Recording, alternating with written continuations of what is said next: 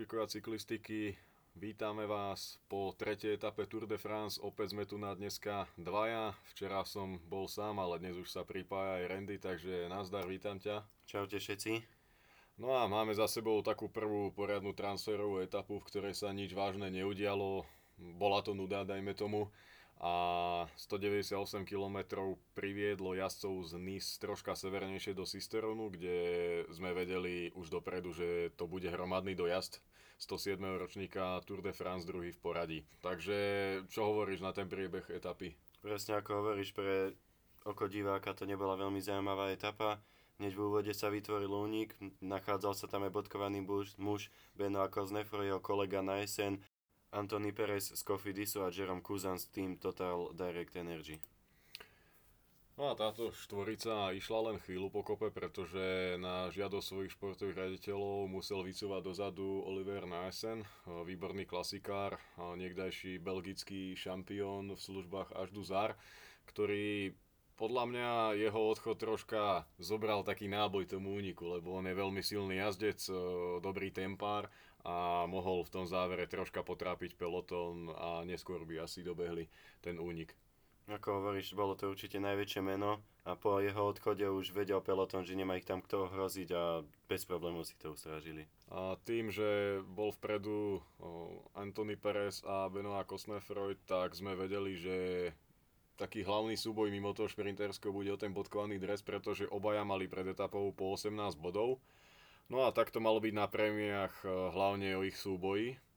O prvé dve trojky ovládol Antony Perez, ktorý si tak do štvrtej etapy vybojoval bodkovaný dres. Následne nastúpil Kuzen, ktorý išiel sám vpredu. Perez Kosnefrom sa následne akože vrátili nazad do pelotónu. No a potom postihla v zjazde Pereza totálna športová tragédia. Eh, padol a zlomil si kľúčnú kosť a tým pádom si odpísal bodkovaný dres, čiže jeho najväčší nejaký zážitok uh, sa odkladá. Presne ako hovoríš, veľmi smutný moment pre neho, pre tým Kofidis a aj pre francúzských divákov. No a následne, ako sme spomínali, Kuzán sa ocitol sám pred pelotónom a tým pádom to nebolo pre hlavnú skupinu žiadne riziko. Zobral aj najviac bodov na šprinterskej prémii, 20 a Dostihnutý bol 16 km pred cieľom. Vlastne za ním sa na prémii bojovalo o body, no ani moc nebojovalo by som povedal. Danielos tam urobil robotu pre Petra Sagana, ktorý bez nejakého vážneho zrýchlenia zobral tých 17 bodov, ktoré tam zvýšili, no a za ním sa zoradili ďalšie mená, ktoré šprintovali až na Kaleva Juvena a Eliu Vivianiho, ktorí sa čisto zamerali na ten hlavný dojazd dnešného dňa. Vpredu sa ukaz, už ukazovali vláčiky lídrov na celkové poradia a najmä šprintérov. Pred ochranou zónou spadol aj Fan Aert a aj bodkovaný muž Beno ako Znefroj, no nebolo to nič vážne. A bolo by to celkom také zábavné v úvodzovkách, že bodky by si obliekol až tretí človek v poradí tejto súťaže, ak by, nedaj Bože, Kosnefroj bol nutený odstúpiť, ale obaja sú v poriadku. Fanert sme videli, že bol hneď na nohách a naozaj bez aj nejakých známok pádu išiel ďalej. No a už všetko smerovalo do toho hromadného šprintu, v ktorom vlastne boli všetci, akože tam nikto nechýbal. No a v cieľovej rovinke to bol brutálny pohľad na Kaleba Juvena, ten tam preletel po pravej strane, hlavne okolo Petra Sagana, ako TŽV okolo auta, by som povedal. A veľmi mi to pripomenulo ináč situáciu, kedy Cavendish chcel takto preletieť okolo Sagana. Tam stačilo, že by Peter išiel troška napravo a videli by sme Fabia Jakobsena čas 2 na Tour de France, myslím. Čo ty na to? Tak Caleb Juven predvedol dominantný šprint. Nevideli sme ho tam 300 metrov do cieľa a zrazu tam priletel a nikto s ním nepočítal. obklúčil ich tam všetkých a obklúkov jednoznačne Beneta porazil.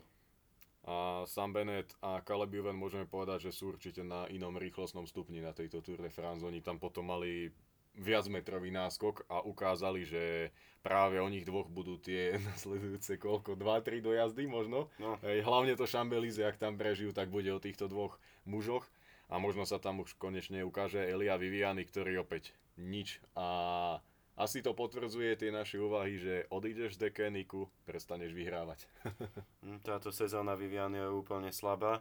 Tretí skončil majster Európy Nicola a pre mňa také veľké prekvapenie Hugo Hofstetter z Israel Startup Nation na štvrtom mieste.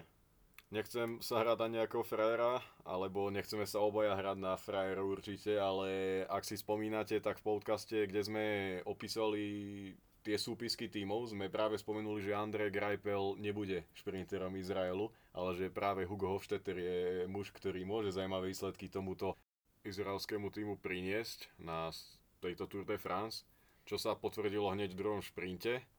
No a vlastne až za ním bol Peter Sagan, ktorý sa vďaka tomuto 5. miestu dostal do čela bodovacej súťaže, pretože Alexander Kristof potvrdil tie očakávania dneska z Tour, že nemá formu a nedokázal nadviazať na ten parádny šprint z prvej etapy a prišiel až 15. a tým pádom úplne o, stratil ten náskok, ktorý mal celkom slušný.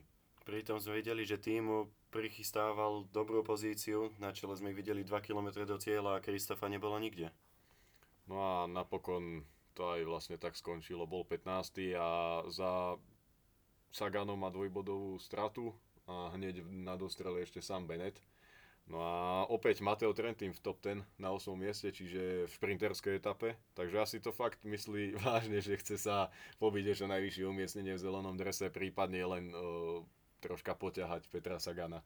Určite patrí medzi najväčších bojovníkov proti nemu spolu s Nicelom. A práve aj dvojica CCC, aj Fana Vermet, ten tiež môžu uh, mu pobrať nejaké body a boli by sme asi radi, keby je tá súťaž po rokoch troška zaujímavá. Uh, zajtra je na programe etapa, ktorá poradím asi moc nezamieša v zelenom drese, pretože sa prvý raz uh, v rámci 107. ročníka Tour de France bude finišovať v stúpaní Čaká nás pomerne zaujímavá etapa z toho pohľadu, že môže vyhrať únik, môžu sa tešiť jazdci, nie že na celkové porade, ale takí tí lepší vrchári, pretože nemyslím si, že to zajtra bude až tak selektívne. Túry ešte dlhá a predsa je to štvrtá etapa a hlavne budú mať hlavne tí najväčší protagonisti pred očami ten parádny tretí týždeň a nebudú si chcieť vystrieľať svoju nádrženie takto skoro. Určite tento dojazd je veľmi skoro a toto je tá etapa šita pre únik, kde budú chcieť využiť svoju šancu. Ďalej môžeme sledovať Ala Filipa, ktorý bude brániť svoj žltý dres. No a hlavne tam naozaj včera si môžeme uvedomiť, prečo bol spokojný aj s tým tretím miestom v etape Adam Yates, pretože vie, ak náhodou nebude mať Ala Filip buď v 4. alebo v 6. etape o, svoj ideálny deň, tak je tam z tých top vrchárov práve on ako prvý na dostrel francúzského borca a stráca 4 sekundy, čiže sa môže buď zajtra, alebo až tej 6. etape celkom reálne obliecť do žltého dresu, čo by bol pre neho parádny úspech a dúfam, že by o to posilnilo v ambíciách ísť o to celkové porade na tejto túre, lebo patrí medzi top možno aj 8 vrchárov aktuálneho svetového pelotónu. Určite zajtrajšej etape budeme sledovať súboj o žltý dres. Čiže zajtra podľa mňa môžeme čakať predu aj Kosnefroja opäť, ktorý nevydrží to do konca, ale viem si ho predstaviť, že si zoberie nejaký ten bodík na tej prémii tretej kategórie, ktorá v prvej časti etapy, následujú o, ešte tri ka, kategorizované kopce a to štvrtej kategórie a dva razy tretej a až potom následný o, dojazd do Orsier Merlet, ktorý má 7,1 km a premiérny sklon 6,7%. Čiže som zvedavý, kto zajtra sa môže teda tešiť z toho etapového triumfu. Niektorí vrchári včera nabrali zámerne stratu a práve oni sa môžu zajtra zapojiť do toho boja o etapový Vavrín. Napríklad mi napadol hneď e, Daniel Martin, prípadne Lilian Kalmežan, ktorý už v roku 2017 e, slávil etapový triumf na Tour de France keď sme už počuli aj parametre toho záverečného kopca, tak si môžeme povedať, že nie až tak strmy, čiže môžu tam uspieť aj jazdci nie s príliš dobrými vrchárskymi kvalitami, ale ako hovoríš, Daniel Martin po zranení bude chodiť na etapy, možno Bardet sa nám tam zajtra ukáže. Táto etapa je veľmi otvorená. Takže zajtra budeme múdrejší a opäť sa budeme po nej počuť. Ďakujeme za to, že s nami začínate ťahať tento maratón a dúfame teda, že sa nám podarí každý deň po túr priniesť takýto krátky sumár a veríme, že sa vám to páči. Takže ďakujeme za pozornosť a tešíme sa opäť zajtra. Ďakujeme a pekný zbytok večera.